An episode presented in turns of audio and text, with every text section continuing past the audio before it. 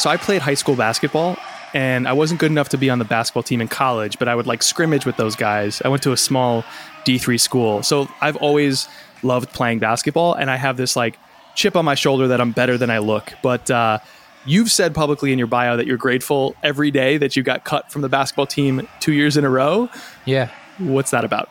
Yeah, it's just good data for me. Uh, I, I got cut from the basketball team by the same person in sixth and seventh grade. Um, the same coach, coach sixth and seventh grade basketball. I went out for the team because I, you know, all my friends were doing it. I wasn't that tall. I was a late bloomer. Um, I just wasn't that good at basketball, and the coach told me that. Not an unfamiliar start to a success story, right? Michael Jordan made this particular story famous. He got cut from, in his case, the JV basketball team in high school, and he used that as motivation to get better, to prove the doubters wrong. In fact, he kept that chip on his shoulder for the rest of his career, becoming the greatest basketball player in history. And when he was inducted into the Hall of Fame, he actually mentioned getting cut, as if it wasn't clear to everybody on the planet that he'd proved the doubters wrong. So, when you hear at the top of this show that somebody was cut from their team early in life, well, you might be tempted to extrapolate out from there because it's a familiar story. Our hero feels slighted and uses that to prove them wrong. But allow me to submit to you now my nominee for podcasting's least necessary statement awards. Ready? Max Yoder is not Michael Jordan. Max, the guy you heard before, is the co founder and CEO of the software company Lessonly, based in Indianapolis. Lessonly sells training software for teams like sales and customer support, and they're used by brands ranging from Birchbox to Zendesk. I, I couldn't find a customer that started with A. That would have been perfect. A to Z. Killing me, Max. Come on. what, was I saying again? Oh, yeah. Max is not Michael Jordan. Winner, podcast's least necessary statement award. Thank you. Th- thank you very much. So, Max was cut from his basketball team not once, but twice, two years in a row, sixth and seventh grade. That's enough uh, anecdotes for me to say, hey, I got a little data going on here. So that allowed me to just spend my uh, my my time doing other things. And what I ended up doing was video editing uh, and building my first computer. And that's a, not as complicated as it might sound to anybody who's never kind of put the pieces of a computer together. But I was able to go on eBay and you know buy the RAM, buy the buy the hardware, buy, buy the chassis, uh, and just start plugging stuff in and making mistakes along the way and just getting really interested in it. So because I was told, you know, by by somebody who cared about me, which was that coach, that this is not the place to focus your energy, I was able to focus it elsewhere, and I'm grateful for that. In Max's story, there is no moment of saying to doubters, "I'll show you, I'll prove you wrong." There's no aggressive pushback when people point out his flaws. Doubt, criticism, and critiques don't turn Max into Mad Max. Instead, he believes we should eagerly listen to all of that stuff, at least from the people we trust, people who know us and care about us. And yes, that should mean our colleagues and our bosses. We too should raise doubts freely when it comes to others. And that's particularly important in our journey here on the show, where all year long we're exploring what it takes to avoid stagnation and create consistently great work. Our thesis is we have to master the art of reinvention. Not wholesale change, but small moments of innovation and creativity done consistently over time to avoid stagnation and keep shipping refreshing work. So, how do you point out when somebody on a team, or your boss, or your client does something stale or is just mailing it in every day? Or when you just plain disagree with something your organization is doing? Or when everybody feels like the work is good, but you realize, ah, we could be better? Almost always, these kinds of thoughts either go unmentioned or when we do raise them, they create that kind of pushback that, oh yeah, well, I'll show you, you're wrong. Others either shut down or they dig in even harder. We turn into Michael Jordan and not the good traits. And honestly, it'd be so much better if we were more Max Yoder than Mike. Today on the show, we wonder when the enemy is stagnation, how can we communicate to others that it's time to reinvent? Better yet, how do we create a culture of open and honest communication, all in the name of doing better work? The problem is we don't have a system in place for communicating like that. Thanks to Max, after this episode, we will.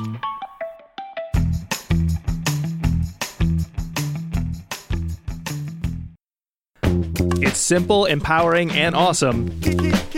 Keep, it going. It's unthinkable. Stories of conventional thinking at work and the people who dare to question it. I'm Jay Acunzo.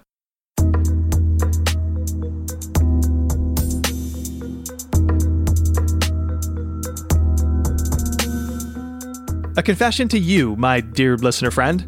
There's one pushback to my entire body of work that I fear most from you. One pithy statement that seems to instantly shut down all my writing, this show, my keynote speeches, all of it. It goes like this Sure, Jay, that's all well and good, but my boss. That comes in different flavors too, but my teammates, but my clients, but this other person at work which prevents me or us from doing anything better than we're doing right now. So let's just stick to the same old, same old status quo, even if to your horror and mine when I speak to you, it's totally stagnant, totally commodified work. I used to think that I needed to come up with some kind of clever methodology that we can all use to solve this but my boss problem. But this year, I just started wondering something simple. How many of us are willing to just sit down to have an honest and direct conversation about whatever it is we need to talk about directly with the other person or people? Are we even having that conversation? I think we often see moments of having to be honest with somebody as moments of conflict, uh, and conflict in a lot of people's minds is a bad thing. I like to look at conflict as information. So if I'm not getting uh, the information, then I can't make the best decisions. So if somebody's uh, holding back from me because they don't want to maybe create conflict, they're not doing me any any any, any service in, in that regard. Um, and I'm not doing any other people service if I'm frustrated by something or if I'm upset with something and not talking to them about it or if I just need more from them. Uh, so I think it's just about how we view conflict that stops us from having those discussions. We're not taught how to engage in, in, in, with conflict. And because we don't have a lot of skills there, we really just can model, we only really can model the behaviors that were shown to us. And in that case, it's usually our parents or our family members, and they didn't get taught either. So we just, nobody's ever learned. And that way, that, that means nobody's really teaching anybody else anything other than what they picked up uh, as they went. Uh, and I don't think that's a great way to take on such an important topic like conflict. Disassociation is the word I would use, where it's we, we it's easy to say actually matters are entirely out of my control. And so i'm just d- disassociating from the lesson in max's book for example. That's max's new book do better work. Oh yeah. When we ultimately get down to it we choose many of us are fortunate enough to choose where we spend our time and where we spend our days and who we spend them with. And if we're unwilling to make a choice to find folks who um, we feel like uh, will support us uh, is ultimately our choice um, so if you want to stay on the team and you want to have the excuse of, well, I can't get anything done, a couple questions. Have you asked, like you said, and uh, why are you still there? Why are you still there? I understand it's hard. I understand it's hard to leave a job, but uh, we cannot, we will not live rich and fulfilling lives if we are constantly just loading in excuses for for our lack of forward motion because ultimately our forward motion is our own responsibility. And I could always point to some reason why I wasn't able to make progress, uh, but that ultimately just makes me a victim. And I'm uh, I'm just I think uh, I want people to live rich and fulfilling lives full of joy. And the more we allow ourselves to convince ourselves that uh, it's not our fault where we are, it's somebody else's fault where we are. Well, in most cases, you and I are not oppressed. Um, you and I have can can make changes in our lives to get where we want to be. We just don't. And at the end of the day, we have to take responsibility for that and not put it on somebody else's shoulders. One of the core tenets in the book, as I read it, is nonviolent communication. I loved this idea. I fell in love with it and I had to talk to Max. And I believe that this concept of nonviolent communication holds the key to helping people who lead teams or work on teams to continually reinvent the work to do it better. To help us make sense of nonviolent communication, I tried to give Max an example of what I wish I told a CMO I used to work for back when I felt like my team was plateauing and even breaking. Uh, you know, I've worked for some marketing teams where we had a lead goal every month, and at the end of every month, we would just barely make it. And we knew we could just barely make it every month, and we were at capacity. So it was like, we got to get out from this. Like, it was like digging holes in dry sand. So we were caught between a rock and a hard place because it was like everybody knew we can't keep doing this, but we, no one was willing to say to the CMO, hey, actually, I know we're hitting our numbers. We might have to miss our numbers or risk missing our numbers next month to find a more sustainable way to not only hit our numbers in two months, but to really far exceed those expectations in the future. Like we were just focused on today instead of setting up tomorrow to be easier. Yeah, I think you're using nonviolent communication in a way when you come to somebody uh, like the CMO and you say, for the past three quarters, we've hit the goal by the skin of our teeth, or we've we've hit the goal, you know, with one day left in the in the quarter. Um, I'm nervous about continuing that pattern. I need us to be uh, growing, and I feel that I think right now that there is a lack of growth. So my request is uh, we experiment next quarter with some things that might and land us shy of the number, but will give us a good indication of how we can build a better team. And the person could say no, um, but that conversation is an important one to have. Wow. So can you give me like the meta framework of what you just did? Because it seems so logical in your mind the way you lay that out. So we we we start nonviolent communication with our observations, which are just uh, reflections of concrete facts that happened in, in an environment. So when we go back and we say the last three quarters, we've made the goal uh, in the last 24 hours of the quarter. Um, that is something that if you went back and measured it, everybody would agree it happened, right? It's not saying um, we, we we barely made it. It's like here's the concrete thing that happened in the last three quarters. We made it on the last day. Uh, so that's the observation. Next thing is the feeling. A feeling is uh, something like I'm sad, I'm upset, or I'm happy, or I'm elated. Uh, these are words that everybody recognizes and can relate to. If I say I'm nervous, uh, about that. I'm nervous about the the fact that for the last three quarters we've hit the goal on the last day. That makes me nervous. Now I'm sharing my feelings. I state the observation. Now I'm stating my feelings. Needs are about uh, what do I need um, from a the sense of safety, or uh, I need collaboration, or I need consistency, or I need opportunity. Needs are another thing that are universal. Uh, we we tend to relate to other people's needs when we actually speak about needs, and we tend to not really have a great vocabulary for feelings or needs, which is a big part of nonviolent communication, is building our vocabulary for feelings or needs. I got a list in the book that are just feelings and needs so people can learn what a feeling is and what a need is. Then the last thing is the request. So what would you have the person do uh, in order to bring more joy or to reduce the feeling of nervousness? And that's the request of, I'd like us to try something different this quarter, even if it means risking the number.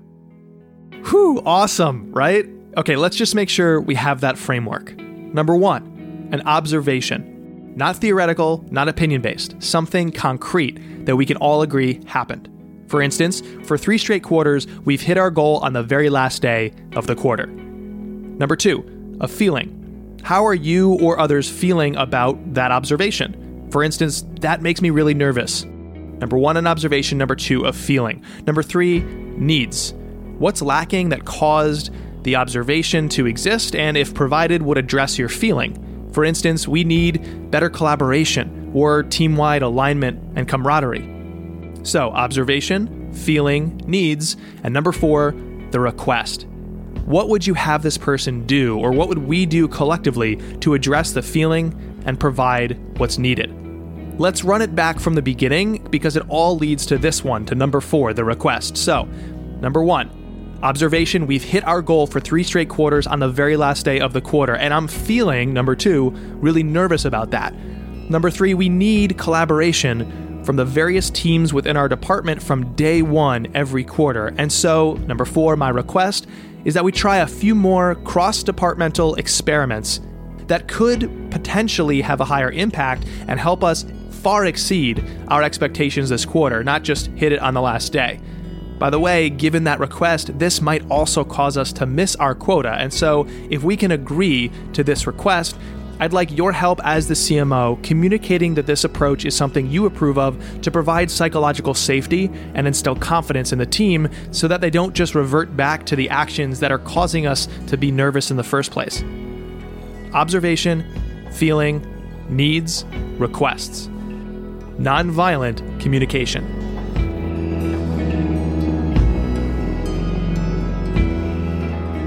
It's, in, it's incumbent on the manager of a team to provoke those conversations. What am I missing? What am I not seeing? A manager who comes at, at, at a situation with a kind of command and control style where they just tell people what they need them to do, uh, that manager is going to ex- uh, implicitly suggest that they know the answer, that they know the way. And people are going to respond. Their teammates are going to respond to that by uh, following whatever they say to do and not questioning it. And that's incredibly dangerous because what you're doing there is you're taking one set of eyes and you're relying simply on one set of eyes when you could be relying on, uh, you know, however many people uh, uh that you have on the team times two. You know, if you got six people on the team and you're only relying on two eyes uh, and one brain, uh, you could you could multiply that by six x but the but the manager has to set the expectation and the tone that they are willing to be challenged they want to be challenged that they don't have all the answers that they don't necessarily know the way that they're making their best guess right now. Everybody's making their best guess right now. All the time we're making our best guesses. Some managers uh, hide that fact because they believe that a leader should know the answer should be able to dominate life and, and know the way. Um, I believe leaders should learn the answer. And we set a tone that learning the answer uh, is the is what is real and what's expected, then leaders can start asking questions. They can start being more unsure. They can admit when they don't know. And that starts this cascade of behaviors that, that are incredibly valuable. When, when we when we believe that leaders should learn the answer, we start having conversations that we otherwise might not have. We start having teammates come to us and suggesting opportunities that we might not have otherwise seen, or pointing out potential icebergs ahead that we might not have otherwise seen but but that all starts with how is the manager behaving? How, what expectations is the manager setting? What communication is the manager enabling or suppressing? I love that answer so much i want to marry it and have lots of little baby answers with it. Oh i appreciate you letting me talk about that. I think it's just it's all about the safety people feel and the safety comes from the models that are being set for them. Uh, and the models come from you know the people who have authority and it's either moral, moral authority or hierarchical authority. You know, are the main ones that we see on teams. Um, moral authority is uh, is way more impactful, in my opinion. Somebody doesn't necessarily have a line item on a budget or direct reports, but they can still push people toward action. Um, but either way, if you have authority, whatever you're doing, expect other people to uh, to do the same. So if you're not asking people for their input, don't expect your teammates to ask other people for their input. Uh, if you're showing up to meetings late, don't expect other people to show up to meetings on time. Um, what are you doing? Because if you want to, if you want to see something, you have to be it. Uh, and I think life gets really clarifying when you live under the lens of, well, if I'm going to expect that of other people, I first have to do it myself. Um, yeah, I just, I, I, just want, I want more people to live that way because I think you learn a lot about yourself through that, through that endeavor. Max has been trying to learn a lot about himself over the years. I think so often when we feel a certain way about others or our circumstances, the more self awareness we have, the better equipped we are to both understand why we're feeling that way and then handle that situation, to have the frank and honest conversation that we need instead of, I don't know, approach someone like me after a speech and say, yeah, but, but, but my boss. Look, I get why we react that way because we don't have the methodology, but I think nonviolent communication can be that methodology. Here's my observation, boss. Here's how I'm feeling. Here are the needs, and here's my request. I think that's a very healthy order of operations for solving the problem. In fact, if you distill it into an even simpler order of operations to solve any big communication problem, I think the first thing we need to do is develop self awareness. And I wrote about that in my book, Break the Wheel. Self awareness and situational awareness alone, just those two things. We might, in fact, we might not even need any of those methodologies or science or best practices. No. If we intimately know ourselves and our situation, often that's enough. But many of us don't ever try to proactively develop that level of awareness. Not Max. Everything he does seems to flow from self awareness. The, the, dude is like a, a luxury vehicle, like a BMW 7 Series or something. He's not overly flashy, he's not speeding out of control. He's in control, in command of his full power, cruising.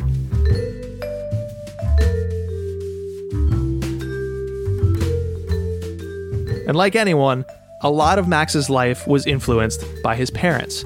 His dad was a funeral director, running his own business, and his mother worked for an RV company. And those experiences shaped his career and his ability to develop self awareness. Yeah, so uh, my grandpa started the funeral home that my dad and his brother still run today. Uh, and that was really neat because I got to see what a business owner looks like. You know, I got to see what the lifestyle uh, of owning your own business looks like compared to my mom, who um, has a has a great job at an RV company. Recreational vehicles are very big uh, in northern Indiana, which is where I'm from, the Elkhart area. Uh, my mom was not in control of her destiny because she you know didn't start or own the company. And then my dad was in control of his destiny in, in some ways. You know he can't he can't force economics to work in his favor but there was so many more things that he uh, was able to decide than my mom. I just didn't think i had the constitution for the uncertainty that my mom felt uh, uh on the times when when you know the rv industry it was really hard to be in the rv industry over the recession. Uh, elkhart elkhart county where i'm from had the highest year over year unemployment rate in the nation uh, during the, the, recession. So uh, it was one of the places that President Obama visited twice. Um, so it was really challenging to watch people lose their jobs and to, to, to kind of have the rug pulled out from under them um, and, and not know what to do next. And then to see my dad, who had this steady business, I just would, I really, it really inspired me to say, I, would like to start a business. Even if it's starting a business is not necessarily a steady thing at the beginning, um, it gives you kind of some tools to uh, keep your life steady, whether the business works out or not. I'd say. I was surprised to hear you just say that it was your mother who had more uncertainty than your father. You know, I, I, I am building my own business, and it's it's largely it's carving a specific niche within another niche within another niche and it feels like i'm sort of inventing as i go and um, you know there's always the issues as you know of what will the revenue look like? What systems and processes do i need to put in place? Like does this do i want this to be me and my thing? Do i want it to be me and some freelancers? Do i want it to be me and some employees and scale products versus services? There's millions of decisions. And the classic notion of entrepreneurship is you just have to be comfortable with uncertainty and ambiguity. And you went right to your mother as the one experiencing that which i was i was kind of surprised to hear that yeah, it's fair. I mean, there's uncertainty in both worlds. Uh, what I like about my dad's uncertainty is he gets to dial it up or dial it down uh, to his own uh, discretion. Uh, if there's uncertainty, it's because he's chosen a certain path and he's, he's he wants that uncertainty.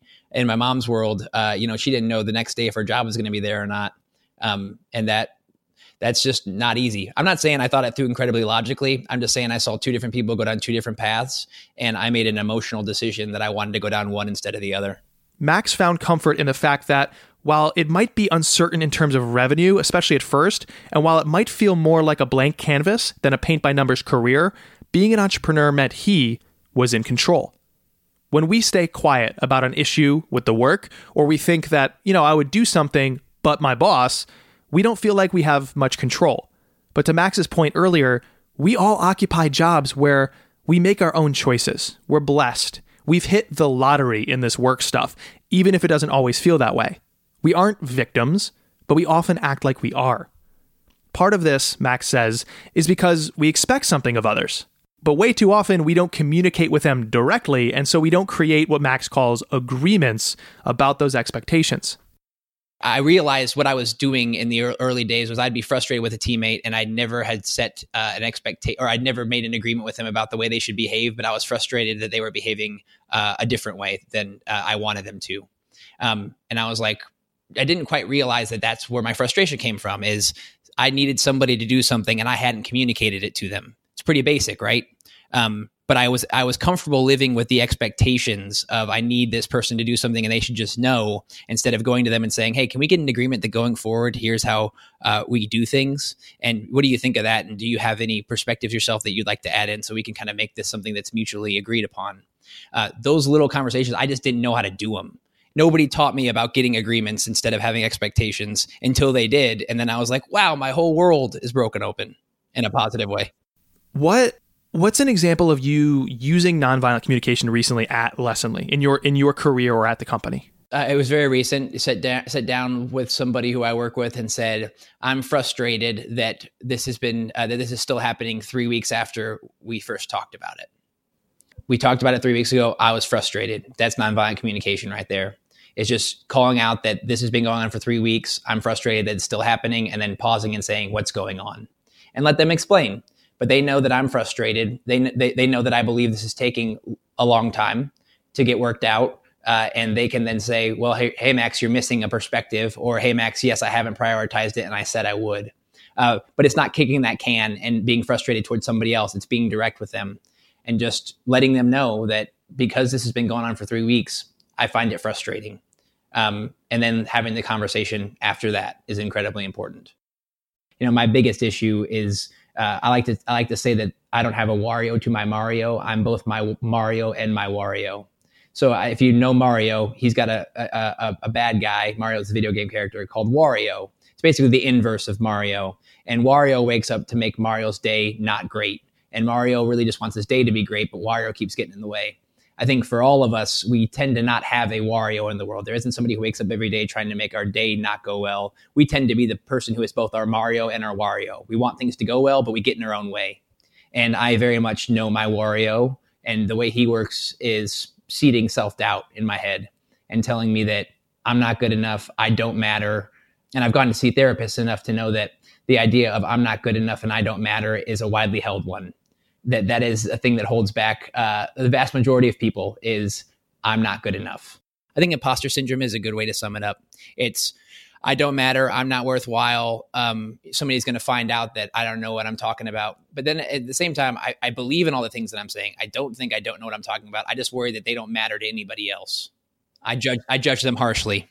Yeah, I I always think about imposter syndrome.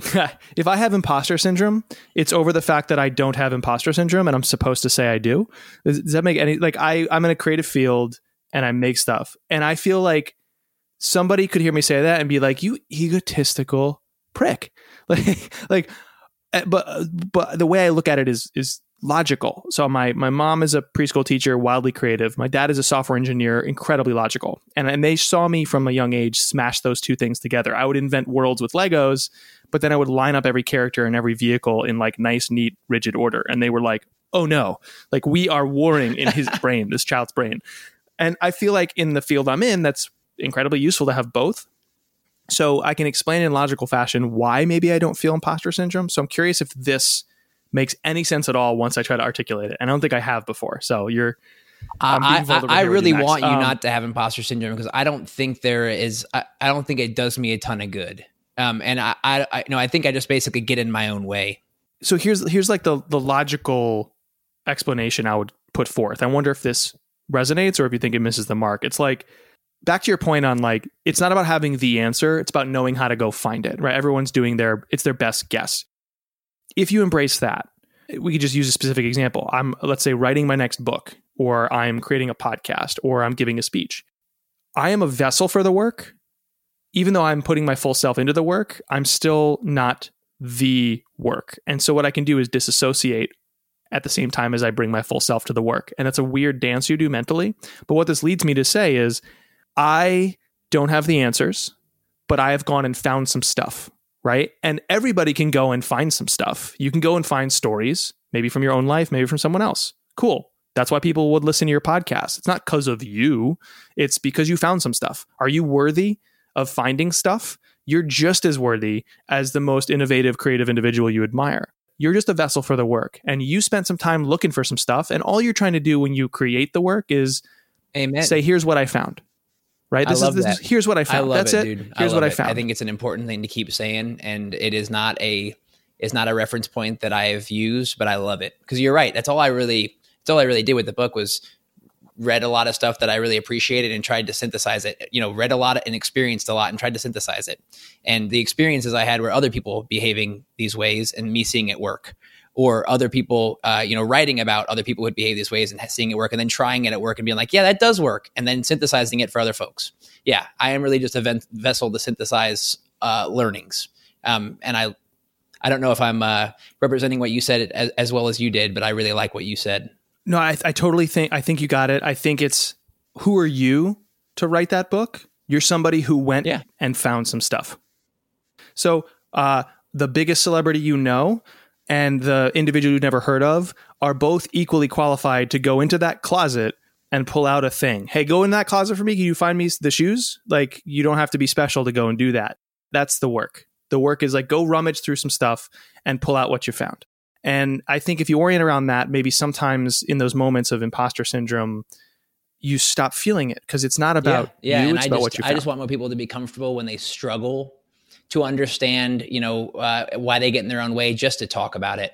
It's not, you know, whether you feel imposter syndrome or not, whatever it is that you feel like is getting in your way, just go find somebody to talk about it with. Because I think a lot of what that does is it helps you realize that these monsters in your head are just in your head and that nobody else believes the things that you believe. But until you say them out loud, it's very difficult to realize that.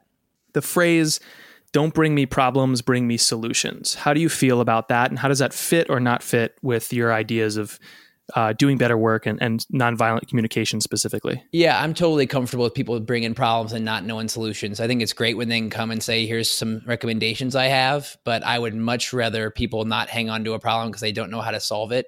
I'd rather, much rather they came with the problem and said, I don't know what to do with this. I think my main thing when you bring problems is uh, bring problems generously. Uh, don't bring problems, uh, uh don't point out problems and assume somebody meant to make a problem. Just be charitable in your in your estimation of the problem. Be charitable in why it might be caused.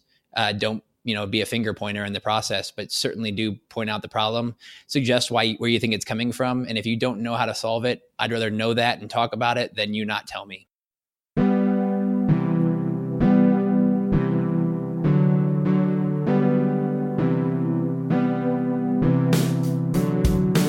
When things feel stale, or we disagree with the way our teams or our leaders are doing the work, when we feel something just needs to be reinvented so we can ship stuff that's consistently great over time, we often feel like we're not in control. When we feel tempted to go, yeah, it's all well and good to think about mastering the art of reinvention, Jay, but my boss, but all these other people who want the status quo. When we feel that way, we dread the coming conflict. And I think it's because of the way conflict has been positioned to us forever. Conflict is positioned as something to avoid entirely, or more often for successful people, it's positioned as something you push through aggressively. I'll show you, I'll prove you wrong. Even the heroes we idolize always have that notion of the haters in mind. Sometimes I dream that me. And so they dug in even more deeply and said, screw you, I'll prove you wrong but maybe we should rethink the way we treat each other when it comes to voicing concerns and presenting problems.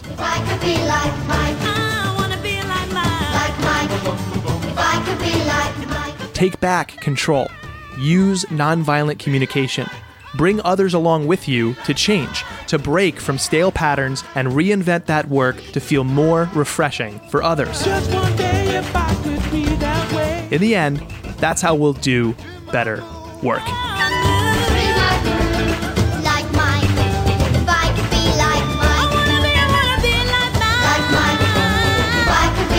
Max. Like Max.